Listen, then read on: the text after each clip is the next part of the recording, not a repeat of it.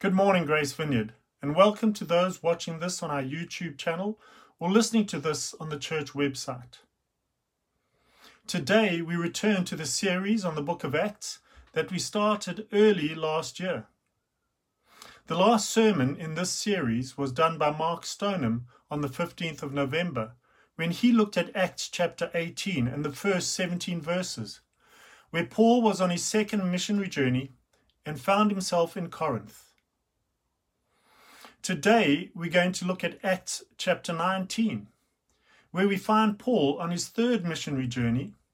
But before we get there, I want to read a portion of scripture from Acts 18 to put what I'm looking at into context. Acts chapter 18, verses 18 to 23. After this, Paul stayed many days longer and then took leave of the brothers and set sail for Syria, and with him Priscilla and Aquila. At Cenchrea, he had cut his hair, for he was under a vow. And they came to Ephesus, and he left them there, but he himself went into the synagogue and reasoned with the Jews. When they asked him to stay for a longer period, he declined. But on taking leave of them, he said, I will return to you if God wills. And he set sail from Ephesus. When he had landed at Caesarea, he went up and greeted the church and then went down to Antioch. After spending some time there, he departed and went from one place to the next through the region of Galatia and Phrygia, strengthening all the disciples. Paul leaves Corinth to head back to his home in Antioch, going via Ephesus, where he stops briefly, but promises to return if God wills. We don't know how long Paul spent in Antioch, but after some time he is off again on his third missionary journey. In Acts 19, there are three different scenarios that we'll look at baptisms, spiritual authority, and idol worship. We will not read the whole chapter, but I will read portions of it and then share some thoughts. I'm going to begin with the last section of this chapter, which is the longest to read, which we are not going to do, as you can do that in your own time. I want to make a few comments on it before I get to what I want us to focus on this morning. Acts chapter 19, verses 23 to 41 are about the riot in Ephesus, in which, for once, Paul is not caught up in, but is part of the cause. Ephesus was the home of the temple of Artemis, and the silversmiths in Ephesus had a lucrative industry, manufacturing and selling silver shrines. Paul's ministry had such an impact on the people of Ephesus and the surrounding area that sales of the shrines were affected. Demetrius, one of the silversmiths, stirred up the other craftsmen and people of the city to such an extent that a riot ensued. Now, his claim was that the goddess Artemis was being discredited because Paul said man made gods are no gods at all, where in reality he was just concerned about the money he was losing. Like many people today, his God was money. And Jesus warned us that we cannot worship God and money. We have to make a choice. Don't let money become an idol in your life. Going back to the beginning of the chapter, let's read what it says about baptisms. Acts chapter 19, verses 1 to 7. And it happened that while Apollos was at Corinth, Paul passed through the inland country and came to Ephesus. There he found some disciples and said to them, Did you receive the Holy Spirit when you believed? And they said, No, we have not even heard that there is a Holy Spirit. And he said, Into what then were you baptized? They said, Into John's baptism. And Paul said, John baptized with the baptism of repentance, telling the people to believe in the one who was to come after him, that is, Jesus. On hearing this, they were baptized in the name of the Lord Jesus. And when Paul had laid his hands on them, the Holy Spirit came on them, and they began to speak in tongues and prophesying. There were about twelve men in all. Paul does get back to Ephesus and finds a small band of disciples and engages with them about baptism in the Holy Spirit, only to find out they have not even been properly baptized in water. Now, John the Baptist was baptizing people, telling them to repent, but this was before Jesus was even crucified for our sins. It was a different baptism from the baptism Jesus commanded his disciples to do to new believers.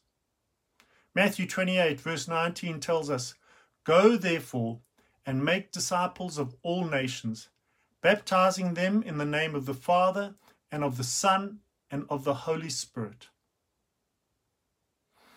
Now, I know it says that they were baptized in the name of the Lord Jesus and not in the name of the Father and of the Son and of the Holy Spirit. Is there a difference? No. Why not? It was not in the name of Jesus, but the Lord Jesus, the fullness of who Jesus is as God, not as man. The Lord God is three in one Father, Son, who is Jesus, and Holy Spirit. So being baptized in the name of the Lord Jesus is the same as being baptized in the name of the Father, the Son, and the Holy Spirit. Now, when baptizing people, it is better to do as instructed in the Great Commission baptizing them in the name of the Father and of the Son and of the Holy Spirit, as it stops discussions that don't need to happen. But a discussion that does come up is the one about people coming to faith in Christ as teens or adults and then questioning whether they need to be baptized again as they were baptized as infants. I think that this is a good example of what needs to be done to those people. They need to be baptized after they have repented. Scripture is clear that baptism comes after repentance. Acts 2, verse 38 says, And Peter said to them, Repent and be baptized, every one of you, in the name of Jesus Christ, for the forgiveness of your sins, and you will receive the gift of the Holy Spirit. That was on the day of Pentecost. Now, as a baby cannot repent, I see infant baptism as symbolic, much like John's baptism was symbolic of what was to come with Jesus. In this church, Grace Vineyard, like many other churches, we don't do infant baptisms. What we do is infant dedications, like what happened to Jesus when Mary and Joseph took him to the temple and he was prayed for and prophesied over. Full immersion water baptism is to happen after repentance and coming to faith in Jesus Christ. But then, what about baptism in the Holy Spirit? I hear you ask. That is what happened to them next and is different from water baptism. As we have just read, we receive the gift of the Holy Spirit when we repent and are baptized. The Holy Spirit comes and dwells in us. We receive Him as a gift. Over and above our sins being forgiven and our lives renewed, we receive the Holy Spirit too. He comes and takes up residency in us. The Holy Spirit is received as a free gift. But then we can also be baptized in the Holy Spirit and is something that we should desire. And unlike water baptism, it can happen multiple times. When we baptized in the Holy Spirit, the gifts of the Holy Spirit began to manifest, begin to manifest in our lives, and we can begin to see those gifts operate in us and through us. It's not so much of the Holy Spirit being poured over you, although at times it can feel like that, but rather the Holy Spirit pouring out of you. We saw in the act in, in Acts 19 and 6, uh, verse 6, they spoke in tongues and prophesied. These are just two of the gifts of the Spirit, as Paul later describes them to the church in Corinth. 1 Corinthians 12, 7 to 11. But the manifestation of the Spirit is given to each one for the profit of all. For to one is given the word of wisdom through the Spirit, to another the word of knowledge through the same Spirit, to another faith by the same Spirit, to another, gifts of healing by the same Spirit, to another, the working of miracles, to another, prophecy, to another, discerning of spirits, to another, different kinds of tongues, to another, the interpretation of tongues. But one and the same Spirit works all these things, distributing to each one individually as he wills. Baptism in the Holy Spirit can happen in different ways. Here it happened when Paul laid his hands on them. When Peter went to the house of Cornelius, he was just speaking to the people, and they were baptized in the Holy Spirit and began speaking in tongues. Each one of us is unique, and the Holy Spirit operates through each one of us in a unique way. Now, I got saved at 19 years of age. Six weeks later, I went off to do my compulsory military service. I ended up doing an extra year. That's a story for another time. And in those three years, I was not in a church for various reasons where the Holy Spirit and the gifts of the Spirit were spoken about, taught on, practiced, or experienced.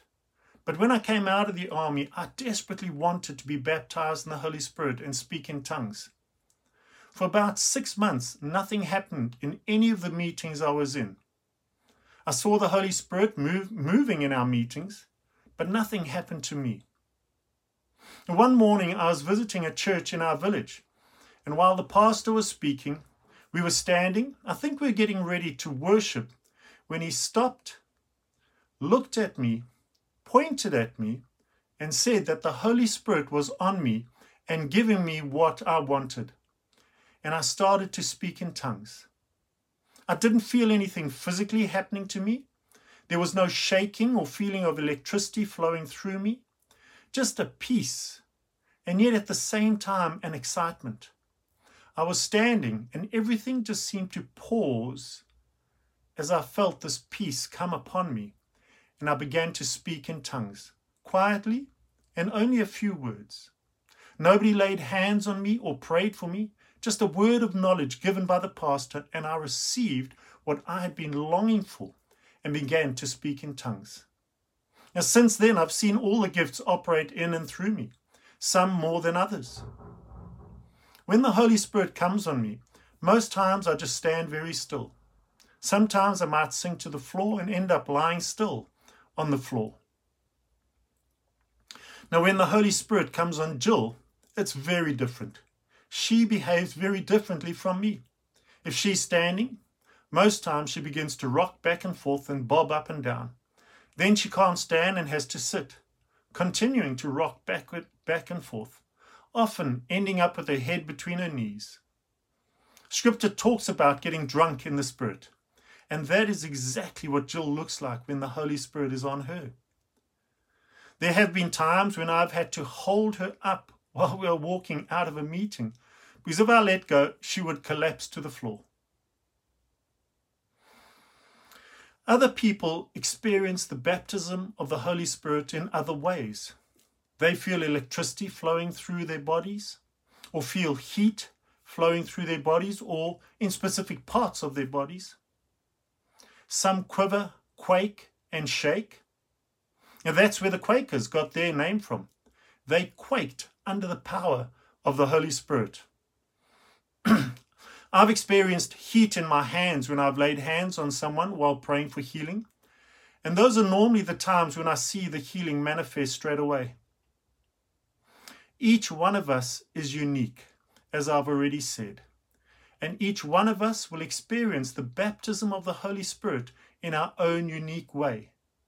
We are all God's children, and He deals with us individually so never compare your experience with someone else's experience. Just eagerly desire the presence and the power of the Holy Spirit manifesting in and through you. And be willing to let God use you to operate in the gifts that He has given you. We recently celebrated Christmas, just two weeks ago. Does anyone still have any gifts wrapped up and left unopened? I don't believe that there is anyone still with unwrapped gifts. Likewise, the gifts of the Holy Spirit are gifts given freely to us. but we have to open those gifts for them to have any effect in our lives and in the lives of those that we are reaching out to and those we are discipling. Now, how do we open the gifts of the Holy Spirit in our lives? By being open to the Holy Spirit using us wherever and whenever He wants to. By being intimate with Him, not resisting His prompting, leading, and guiding. Being willing to look a fool in front of others.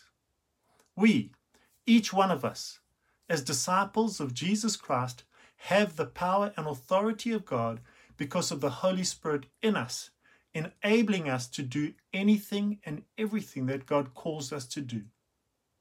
Jesus has given it to us.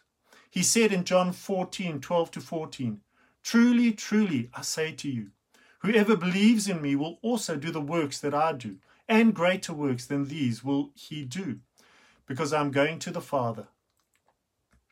Whatever you ask in my name, this I will do, that the Father may be glorified in the Son. If you ask me anything in my name, I will do it. We see this manifesting in Paul's life in the next section of Acts 19. Let's read on. Acts chapter 19, verses 8 to 12. And he entered the synagogue and for three months spoke boldly, reasoning and persuading them about the kingdom of God. But when some became stubborn and continued in unbelief, speaking evil of the way before the congregation, he, he withdrew from them and took the disciples with him, reasoning daily in the hall of Tyrannus. This continued for two years, so that all the residents of Asia heard the word of the Lord, both Jews and Greeks. And God was doing extraordinary miracles by the hand of Paul that even handkerchiefs or aprons that had touched his skin were carried away to the sick, and their diseases left them, and their evil spirits came out of them. Once more, Paul spends some time in the synagogue before withdrawing and meeting elsewhere because of issues within the synagogue. He spends two years, and it's obviously very effective he's obviously very effective in his preaching because in that time, all the residents of Asia heard the word of the Lord, both Jews and Greeks. But this is not what I want to look at. I want to look at the last two verses of this portion of Scripture. Verse 11 and 12. And God was doing extraordinary miracles by the hand of Paul, so that even handkerchiefs or aprons that had touched his skin were carried away to the sick and their diseases left them, and the evil spirits came out of them.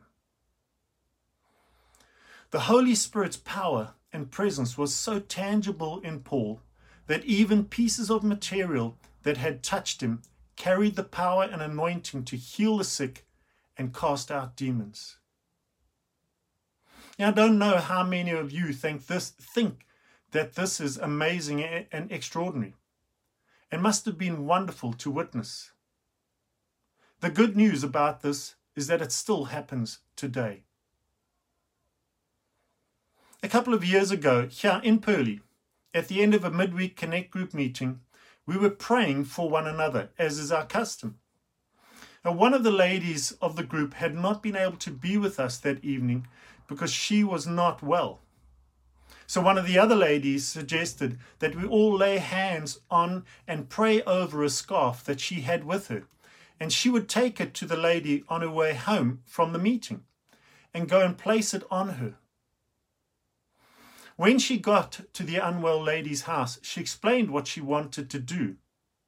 This lady's preteen daughter came out of her bedroom and joined her mom, so the scarf was placed on both of them and they were prayed for. The lady was instantly healed and the daughter then opened up to her mom and this lady that she had been going through a very dark time, feeling depressed and even having suicidal thoughts at times. And as soon as the scarf was placed on her, the darkness lifted and the suicidal thoughts left her. The last we heard, as they now live in another country, the darkness never came back. Today, these things still happen. Do you know and understand the power and authority that you have as a disciple of Jesus Christ? You have to be a disciple of Jesus Christ to exercise that power and authority. You have to know Jesus, receiving him as Lord and Savior. Then you are known by Jesus and are able to use his power and authority to overcome the attacks of the enemy. Let's read on. Acts chapter 19, verses 13 to 20. Then some of, the, some of the itinerant Jewish exorcists undertook to invoke the name of the Lord Jesus over those who had evil spirits, saying, I adjure you by the name, by the Jesus whom Paul proclaims. Seven sons of a Jewish high priest named Sceva were doing this. But the evil spirit answered them, Jesus I know, and Paul I recognize, but who are you? And the man in whom was the evil spirit leaped, leapt on them, mastered all of them, and overpowered them, so that they fled out of that house naked and wounded. And this became known to all the residents of Ephesus, both Jews and Greeks. And fear fell upon them all and the name of the Lord Jesus was extolled. Also, many of those who were now believers came, confessing and divulging their practices. And a number of those who had practiced magic arts brought their books together and burnt them in the sight of all. And they counted the value of them and found it came to 50,000 pieces of silver. So the word of the Lord continued to increase and prevail mightily. This account of the seven, seven sons of Sceva is a prime example of people not knowing Jesus as Lord and Savior, but expecting to use the power and authority found in the name of Jesus. Now, just by saying in the name of Jesus at the end of a prayer does not empower that prayer. What empowers prayer is knowing Jesus Christ as Lord and Savior, knowing God's word and knowing God's will so that when you pray, you pray in accordance with God's word and will. The sons of Sceva knew about the name of Jesus, but they didn't know Jesus as Lord and Savior. So therefore, they had no power or authority and were overcome by the demon instead of driving it out. I'm not sure how many of you have ever had to or will ever have to deal with demons. But in my few encounters, the only thing that I see that the sons of Sceva did right was that they did it as a team, not one on one with the demon possessed person. If you ever encounter someone that is demon possessed, be wise and make sure that you do not try to deal with it on your own. Take at least one other person with you. Now, Jesus set the example when he sent his disciples out to the towns to preach and heal the sick. He sent them out in pairs, and they came back and reported that even the demons obeyed them. So be wise and follow the example Jesus set. The last thing I want to say on this portion of Scripture is how a number of those that became believers got rid of all their books that had to do with their previous way of living and practicing of magic arts. If you have ever been involved in any sorts of unbiblical practices, magic arts, the occult, astrology, and the likes, and have books and para- paraphernalia from those days, I would highly recommend that you destroy them. Don't give them away or sell them, but destroy them. A bonfire is a wonderful way to do it. It breaks any grip that those practices had on your life. Don't worry about the value of what you're going to burn. Just burn it and be, be set free from any grip it had on your life.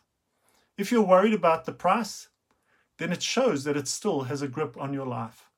Burn it, destroy it, and be set free. In closing, Scripture tells us to eagerly desire the gifts of the Holy Spirit.